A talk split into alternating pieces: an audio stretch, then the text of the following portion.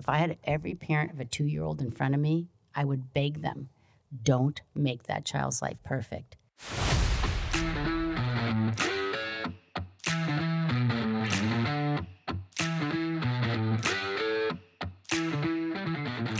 What is financial sobriety? Well, first, I'm Jim Gebhardt, Oh, I'm Matthew Grishman. That's good. We should introduce ourselves. and this podcast is all going to be about three relationships that really, when you stop and you think about them, you don't think they go together. But it's your relationship you have with money, it's the relationship you have with people who mean the most to you, and ultimately the relationship you have with yourself. so I might imagine that those three relationships are somewhat wrapped together. That when one gets a little out of whack, perhaps it has an effect on the others. Stick around and you'll find out. All right, we're back in studio with part two of our conversation with Dr. Joyce Mikal-Flynn, and part one was incredible. Thank you. so often when when someone tells their story and we learned this a, couple of years ago that a good storyteller you will find that you're in your own head listening to your own story i have very similar experience to the pool deck and being a parent with our oldest daughter is a division one college swimmer. Came up all the kids have swam rec. I've been at those meets with the parent in the parent relay, the joy, the excitement that comes from that, and mm-hmm. I was I was in I was I was in my head on that story in the sense obviously I can't relate to what you went through, mm-hmm. but I can see myself being one of those parents on the on the pool deck, doing whatever the hell we had to do to get the right people around, and just it's so fascinating when you listen to someone's story of trauma in this case how it gets you in your own head. Oh, yeah. And the other big takeaway that I had from part one of our conversation is I, I think the world that we live in today, people want to hide the trauma. There's shame in trauma. For some, yeah. They don't know how to process it, they don't know what to do with it. If I just keep it over here in a lockbox, it stays over there. And, and so much of what Beth and I talk about as parents, so much of what Matthew and I talk about in studio is today there's a, for me, there's a real attractiveness to real. Real in the sense of being vulnerable and telling your story. I love how when you're working with a student at Sac State and you, and you just point blank ask them what's their story. And then you start to show them how whatever the trauma is, whatever the baggage is, how in our parlance it's happening for them, not to them. Mm-hmm. I can't emphasize enough how for anyone listening, whether you're a young adult or whether you're a super senior, that it's that realness, it's that willingness to be authentic, mm-hmm. where that's where the hope lies. To me, is I was in my own head listening to your story of the doctors, you know, essentially saying, no, you can't. Because as a six year old kid, I, I was born with something called like Perthes disease. Oh, okay. Mm-hmm. My right hip is smaller, my right leg is smaller, and I had Dr. Frank Bersani standing over the top of me on an examination table in his white lab coat. I can still see the red script letters on his bleeping jacket. And he's looking over, he's standing over the top of me and he says, Well, son, no contact sports for you. I'm seven, six, seven, I don't exactly remember. And I carried that mindset of I can't Right. with me for a very long time decades mm-hmm. before I finally realized that that I needed to sh- I needed to shatter that I needed to somehow blast my way out of that and the permission that that doctor gave you that again we see it as we're, we're, we're using the word hope that's around it mm-hmm. but if someone that's going through trauma today there's obviously steps to your work with MetaHab that we're going to unpack in this conversation. And I'm really looking forward to that because I, I think the way for us to give hope to those that are suffering with very heavy, dark subject matter is the classic how to. And Yes. you were sharing with us in episode one what some of those how to's are, but what we'd love to unpack in this conversation, particularly with you know what you what you beautifully outline in your book, The Anatomy of a Survivor, is this concept of metahab. So would you mind Yeah, where'd you come where'd you Yeah. come up with that term? It just the name MetaHab, it it grabbed me. So the, it, that this was a while ago when this came up, but I just one day I was like I, I I think a lot when I'm running. Running's a good time for me to process a lot of stuff. And I just kept thinking I don't like the word rehab or rehabilitation. It's so small. Hmm. It really doesn't show what people are a capable of and that they ultimately do. It just shows going back to baseline. Hmm. So I had some colleagues and I'd kick it around with them. What do you think about this? What do you think about this? And this is over time. And one day in the afternoon, I was kicking this idea around with some colleagues. And one of them said, Well, like meta. And I go, Well, so I looked it up. Meta, going past, going beyond. And then I looked up the word habilitation, restoration. I go, why don't we just put those together? Hmm. Meta habilitation. Yes, that shows what people do. People go, they surpass. Here's the thing that is very important to realize too that in that it is a process. It is not linear. It is up and down and in and out and around and up. But ultimately and over time, if they engage themselves meaningfully in the process, they move forward. They go beyond simple restoration.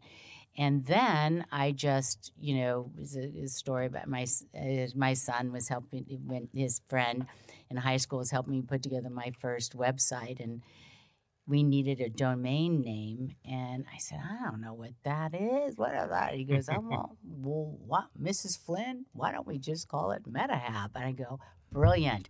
So that's basically how it came about. Now, here's the cool thing. So we had a name, right? Yep. Well, now I had to go, well, what is this about? How Mhm. does this go? So that's what took me back into I have to study this at a deeper level. So I went back to get my master's and then at a very deep level, my doctorate. And so when I was studying my first book is from my doctorate, and that's called Turning Tragedy into Triumph, Mhm. Metahabilitation, a contemporary manner of rehabilitation. And so I interviewed six people for my doctorate, including a gentleman who'd gone through multiple concentration camps in Nazi Germany, to a young woman who had breast cancer with three children, to a dentist who had had air embolism. It was just really intense Wow. stuff. Yeah. And just about when I was starting to do those interviews, I go, oh well, I got to get like big people. Like I was going to look for John McCain and Lance Armstrong and all this. Well, none of them came through. And so the brilliant thing that happened was I had to get this done. So I just started looking in my neighborhood, and I knew people who had been through stuff. I go, you know what? This is even better because we need to know how Susie next door from me, who had three children in her 30s and got diagnosed with breast cancer, how she got through that, Mhm. or how Dominic A cook, who is a student at Jesuit now at Berkeley and playing rugby and in a single car accident was paralyzed from it. How did Do- Dominic get through that? So I- having conversations with the people next door was Oh, yeah. more impactful than 100% somebody famous that I don't know. Exactly. You can relate to those people. sure. Yes. That sure. was the relatability. So I went through that. So I collected all these interviews and I had this all happen. And another, I was one day I was talking to a colleague, another professor at Sac State. She goes, Hey, how's your research going? And I said, Oh, I collected these stories and I got that. She's, I said, But you know, I, I just don't know how this all going to fit. And she looked at me and she goes, You know what I'm hearing? I'm hearing there's stages there, right? Seems like there's stage. I said, Yes. Hmm. Yes, you're right. There are there is a pathway. There are stages that do and then I went back into the research, my own research, and then did a lot of literature review and I went, oh wow, there's this whole list of characteristics and facilitate and I can use that. So what came about is MetaHab is a philosophy, I think. It's a way of moving forward, but it's also a specific strength based clinical pathway to achieve over time growth in the aftermath of trauma. That's awesome. I mean, in in effect, what you've reinvented or recreated was this kind of old school thinking of rehabilitation, which is let's get us back to where we were. Let's get us back let's, to baseline. Let's let's bring the good old days back. Let's get back to where we were. And what you've done is you've reinvented that. You have Let's build back better. yeah, you, you've evolved that into something, this metahab, which doesn't bring you back to baseline, but helps you thrive well beyond into this unknown, maybe what we would call life 3.0, where just about anything's possible if another human has accomplished it before. That's As awesome. you said, I was challenging the conventional way of doing things. And let me tell right, you, sister. I Yeah, have been pushing this rock up a hill for a long, long time. Well, you got two guys And- now helping you push it up the hill, so hopefully it gets a little easier. But yeah, no, that precisely what you just said. That's exactly right. And here's the thing I didn't, I'd like to be the brilliant person who came up with this idea, but this has been happening forever. Hmm. I gave language and a construct around it. That's all I did. Sure. Here's language. Here's a way, a, a construct around how to do. How do you make chocolate chip cookies? Well, in thi- my world, here's how you're going to make chocolate chip cookies. Yeah, I mean, it, The it- recipe. in effect, when when the student is ready, the teacher appears. hmm right? What we have all co created together in this conversation that we're having, which I think is really just about being more intentional, Yes. this relationship with self, Hope. developing intimacy in that relationship with self through connection, through hope. Yeah.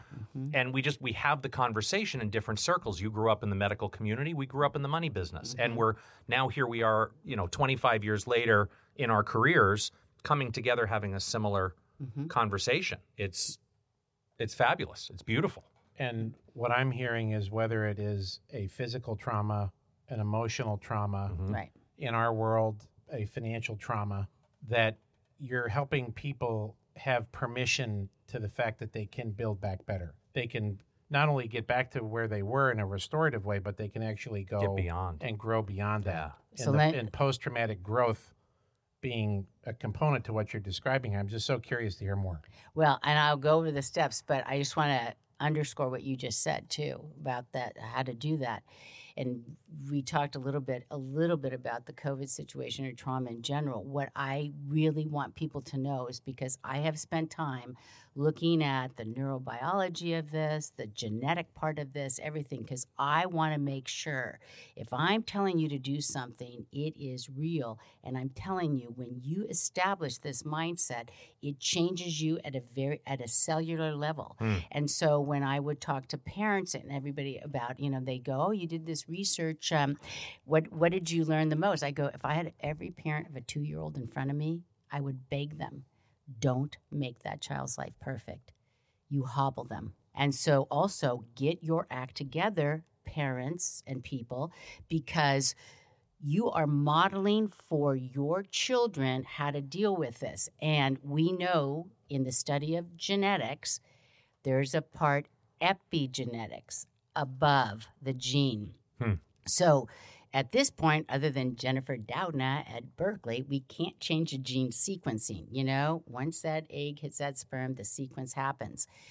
But those genes can manifest themselves by behaviors. So there is epigenetics tells us those genes can turn on or turn off. And that's influenced by your environment, what you eat, your think, all this kind of stuff. So if you look at having generational trauma, why can't we then shift, which is true, we can shift. What about generational resilience? So, parents and everybody, you get this right, it changes what's happening in your body and could change your children and your children's children. And that's why this is critical, what you're talking about right now, too. We've got to make our children say, yeah, you didn't get that done. That's that's bad. Can I'm I- going to let you get bummed, but then you're going to fix it. I'm not fixing it. You're fixing it. So that helicopter, that Um. classic bulldozer helicopter stereotype parent today that is trying to, as I like to think of it, you know, smooth the path, clear the path, perhaps even put bubble wrap on either side of the path so they don't get With their the bumper guards from the bowling alley. Yeah, they don't Yeah. get their knees skinned and what have you. You're saying don't do that. Uh, not only don't do that, you are there not to take care of them. You are there to guide them through that so that they can start to feel their own capability and everything. It is just as bad as doing nothing for a child as doing everything for that child. You are Ooh, handicapping say that again. them. Say that again, please. I'm, I'm pulling a Jim page. You, you need to say that again, please. No, it is. You look at the bell shaped curve and you look on either end of the bell shaped curve, and you get kids who have everything and kids who have virtually nothing. Both of them are in situations where that is not a good place to be. You have to intervene with that. I imagine there's similarities there, yeah, right? When you get oh, the ends of the, the bell curve with the tails, where you got the kid with everything and the kid with nothing, and some of the behaviors manifest similarly, I would imagine. Yeah. So when you have children who have it all, you you know it's so tough. It's so tough not to fix or make their, you know, the, but I think that's the other thing too when you're talking about how kids got there. You look at the greatest generation. Look at that. I don't know about you. I'm older than you, but my parents didn't run around fixing everything. And so be careful about what you do. You can handicap a child by giving them everything or giving them nothing is a problem. The unintentional consequence. Oh. Yeah. Yeah, we, And we, as a college professor, let me You get tell to you, see it. I can see some you of can, that. You can see it firsthand. Yeah. we Beth and I a number of years ago when our kids were let's say middle school the girls were probably middle school early high school we realized I don't really remember this but that'd be something good to go cogitate on hmm is that we really hadn't shared any of our our mess ups we really hadn't shared as parents some of our our darkest moments our missteps our f ups and we do that a little bit more intentionally now so that they don't perceive mom and dad as these you know perfect people. We are far from it. It is their their head in that you know good old classic 1980s ad with you know guys sitting there in front of the stereo and his hair's blown back. That's kind of like the look on the kid's face when we start talking about something uh, that's uncomfortable that is a trauma and i'm gl- really glad to hear you say that Mhm. because you know in my own little way it's like ooh validation Did something right. i did something right Sure. Absolutely. yay but you know if you're if you're a new parent and i know we have new parents that are listening to this did you get the the manual did you did, when you had I miles did. I did. It was it it came with my Medicare manual that's going to help me figure out all the different options that I have for Medicare one day when I turn 65. okay well I, got all those manuals in i didn't get the manual Ah, i got the on the job training that's because you live in the Bay Area. If you live in upstate California, you get the manual. oh it's a government I subsidy told you, you and Beth got to move here. okay Yeah. it's it's got to be very reassuring to give people again the permission from the parenting level not to smooth it all out Right. not to make it all pretty and perfect Your kids don't have to like you. They don't have to think you're a superhero. Uh-huh. It's better that they know you're a human being. well as we've said a number of times on the show i will always love you i may not always like you Right. Watching you and Beth. and i don't mean you I know mean, you don't. i mean the kiddos Yeah. Watching you and Beth has been very, very helpful to me. It's one of those things where I had so much self loathing over some of the choices I made as a parent because I mm-hmm. was that helicopter parent for a lot, a lot of years. And to be able to start over and do it differently and realize that it's and not metahab. I- I- right Meta- and metahab and go beyond right? And it, it's not so much what the kids hear me say rather what they see in my actions. 100%. and and i'm grateful 100%. to learn that example from the two of you because what i'm hearing come out of my mouth now with a 22 and 19 year old are things like i love you so much that i'm willing to be okay with you hating me for the rest of my Oh, yeah. life if need to be right? We had some boundary issues with lucas that we had to have some tough conversations about how much i really love you. And up until that point i'm not sure i understood fully what unconditionally loving your child really meant. And sometimes that meant not being liked by them very much. That was hard as a parent. Oh, yeah. so thank you for that was a fun showing little- me the way. That was you're most welcome. It obviously wasn't in the manual. No no not So that was a that's a a, a great off ramp, but to kind of redirect back to Mhm, mhm. the the stages in MetaHab, and I'm This was it six stages Six to stages. metahabilitation? I- I'll get. But by the way, that'd be a great show to have with this whole parenting thing. Yeah. that's a huge thing. That'd be a huge, great show to have. So just Ooh. throwing that out there. Yeah. Nice little seed planted there to keep keep our audience coming back for more. Thank you. That'd be a great one. So, yes, I have identified six stages to MetaHab. And so, stage one is what I call survival or acute recovery. And in that stage, and it can be physical, it can be emotional, or whatever, that's when I t- people go, What can I do? What can I do? How can I do? I go, Ooh, take a deep breath here. This is the slow down moment. I just want you, we're going to get you through one day to the next. That's all we're going to do right now. Set that up, get that going. Let's talk about what you can do just to get through that. Then, stage two, I call the turning point.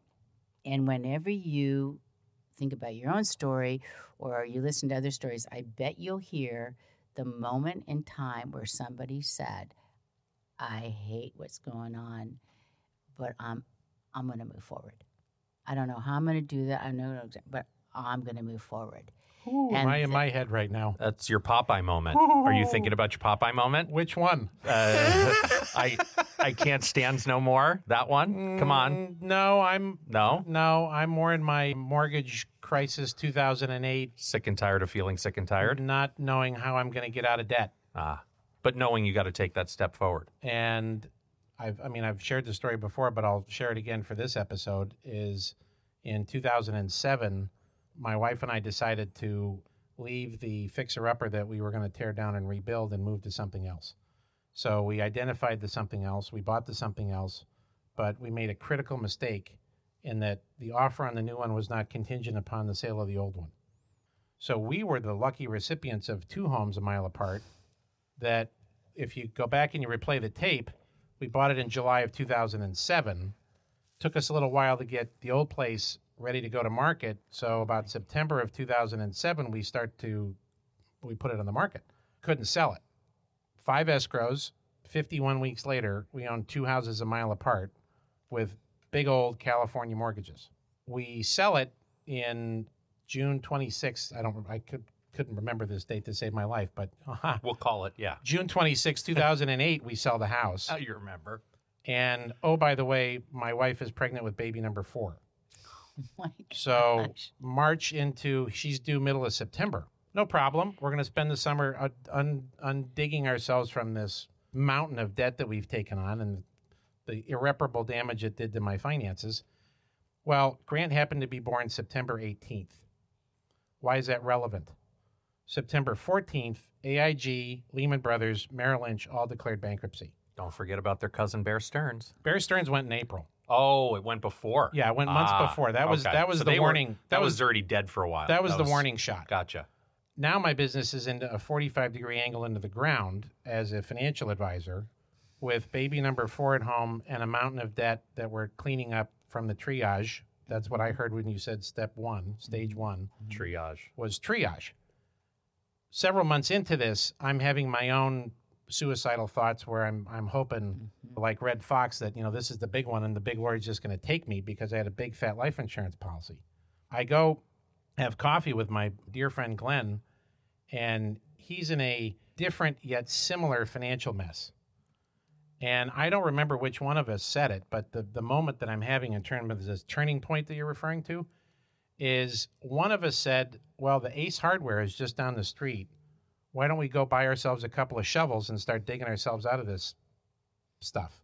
And that was the turning point where it's just like, okay, we're we find ourselves in an unthinkable circumstance, mm-hmm. whether it was our own doing or just situational, and we are just gonna go dig ourselves out. And so we would have this little text exchange for years on, hey, I need another new, I need another shovel. You want me to go get you one? right? And so we made it kind of playful on, we're, I just have to keep digging. I got to I got to keep digging myself out of this. And I don't. It doesn't matter how long it's going to take. I'm going to dig myself out. That was my turning point. That's awesome. The whole time I'm like in my head thinking of my, of um, unpacking my stuff. Did Beth finally make you throw out all the broken shovels, or are those still stored in the shed I've got one that's gold plated. That's Oh. going to go on a You got it thing in mounted. the office. We're gonna yeah. next to the deer With head the- and with the buffalo head from all the? We, we don't have the hard hats though. Those that would have Ah. been good. But I love too that you have what I call when I work with veterans, and we have what we call battle buddies. and we work with each other. You had Yeah. your battle buddy there. You had somebody to check in with who was keeping it real for you and to just like, so yeah. Oh, that accountability partner, that battle. I love what you called it, the battle buddy. I uh, that's, the I uh, when I do veteran work and I've gone on they- out oh. of door activities and we do camping and everything and they go, you have a battle buddy, Joyce. Here's your battle buddy, Dave. And Dave doesn't look out for Dave. Dave looks out for Joyce. Yeah. Joyce, have you had anything to drink? Did you get anything to eat? Where are you? Da da da. And then Joyce looks out for Dave like that, and it's really very powerful. So you yeah. need another cup of coffee? I'm good, thanks. All right, battle buddy. You know I love you. I love you. So, what's stage three, Joyce? So then stage three is once they make the decision to move forward, they get vi- it's a very busy stage. They get really involved in whether it's a financial thing or whether it's going to get certain treatments. They do both conventional and complementary treatments. Mm. So they get in there and families can really help. They can look up resources. They can be a part of this. this is the It's a- action phase. yeah, this is the very, action stage. very, very Yeah, yeah. actionable stage. And then that's a busy time. Then they get to stage four, and I go, this is when they like, okay, let me take a deep breath. This is adaptation and acceptance. Now, this may be for now, not for your whole life, but for right now, you got to just stop and you have to kind of look at what was this? What's going on? What did this mean? What have I learned?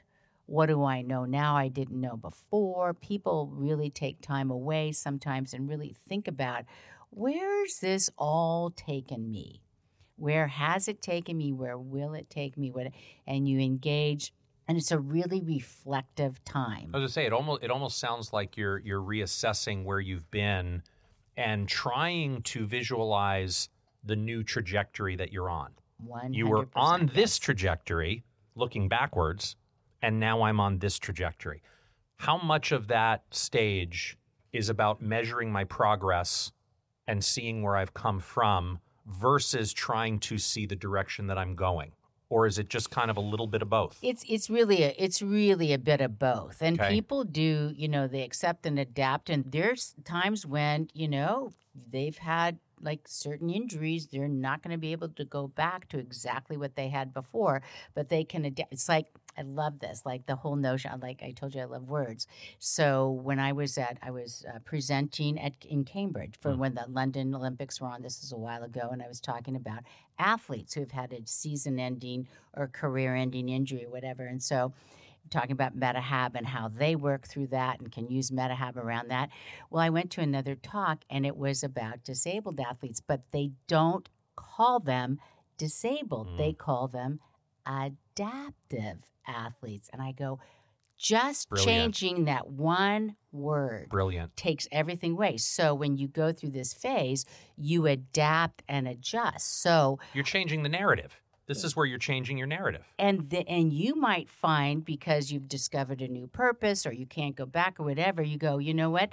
That door closed, but you know this other very interesting other door opened up and I hear that as we go into stage 5, which is re-entering, Mhm. you get back into life and I cannot tell you how many times people said to me, I became a teacher because of that. I started doing this work because of that. I could no longer go back to this, or I didn't want to go back to that.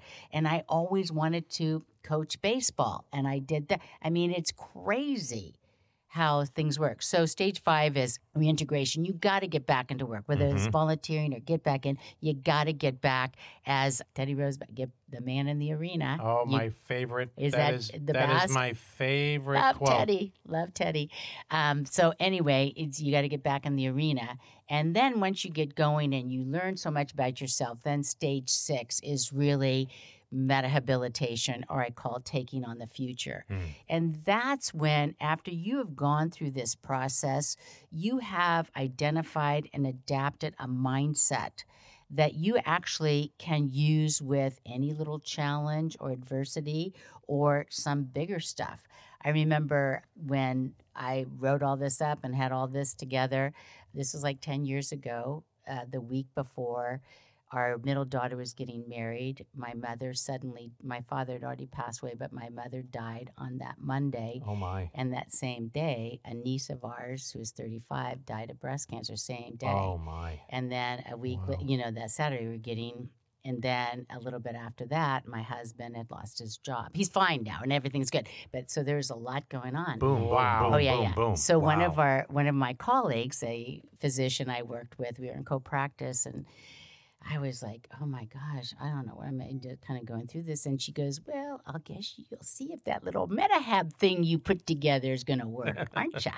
And it did, you know, it got Yeah. me back into it. I go, "Okay, what? Focus on what can I do? Go through the stages. Start to go through the stages. Start to work the stages."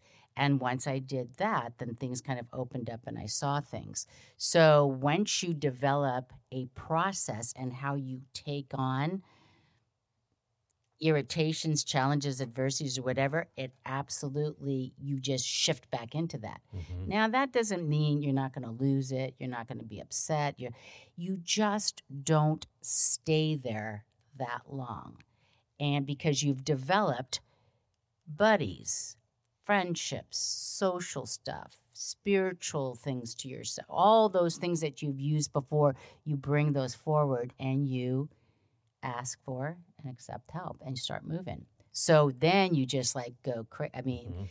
people I, I mean look at your stories jeff's you look at all these stories that people go man this happened to me and 10 years later i'm doing th- this is crazy Mhm. and you hear it all the time so Sure. that's why i love telling people i go i'd love to be the one who said look what i came up with but it's been around again all i did was give a language and a process and the process joyce that you just shared to me it even though you laid it out in somewhat of a linear fashion you know stages one through six as you were going through it and i was replaying the tape in my own head of how this could have applied to me and how part of it intuitively did apply to Yes. my recovery process that is ongoing with ups and downs and relapses and all sorts of stuff but yet i've got this process of financial sobriety to come back to to restart any day that I need to, any time that I Mhm. fall off the wagon, so to speak, or Mhm. have a relapse. I, I've got a, a true north to come back to. What I got the sense of with your six stages is is kind of this diagram like it's infinite, in infinity. It some of it can be happening at the same time. Like some of the acceptance can start to happen throughout Right. stages one, two, and three. right You know, just this acceptance of where I am and the reality of where I am today. right So I just I really appreciate how your process kind of flows and people can come in and out of each stage and they all kind of flow together and work together.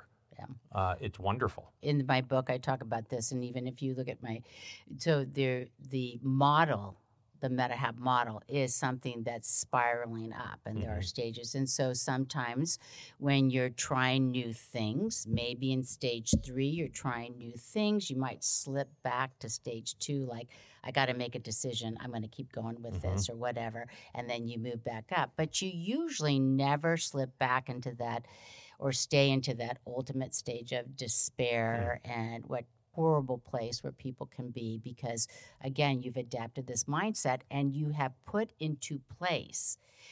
I'm going to bring this in because i really love how this goes. So there's and i'm just blocking the guy's name i feel bad about this but there's a documentary i watched called augmented and I'm so if somebody maybe can look that up and see the doctor's name around that. But basically, he's a climber and he was this amazing climber. And when he and his buddy were like in their teenage years, they were going to do this climb and they got caught in the snow and they were amazingly rescued.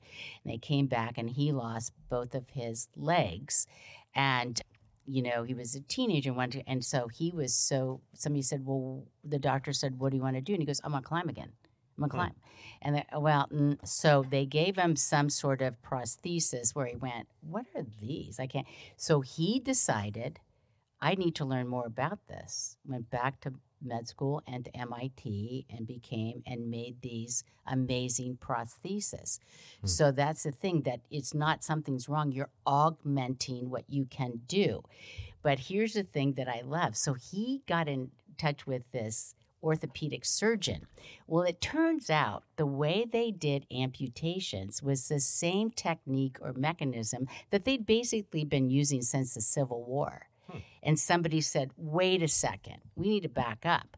If somebody's losing their legs, we need to be better at how we're amputating so we can keep vessels, nerves, whatever. And so that's what he worked with this orthopedic surgeon about and his prosthesis.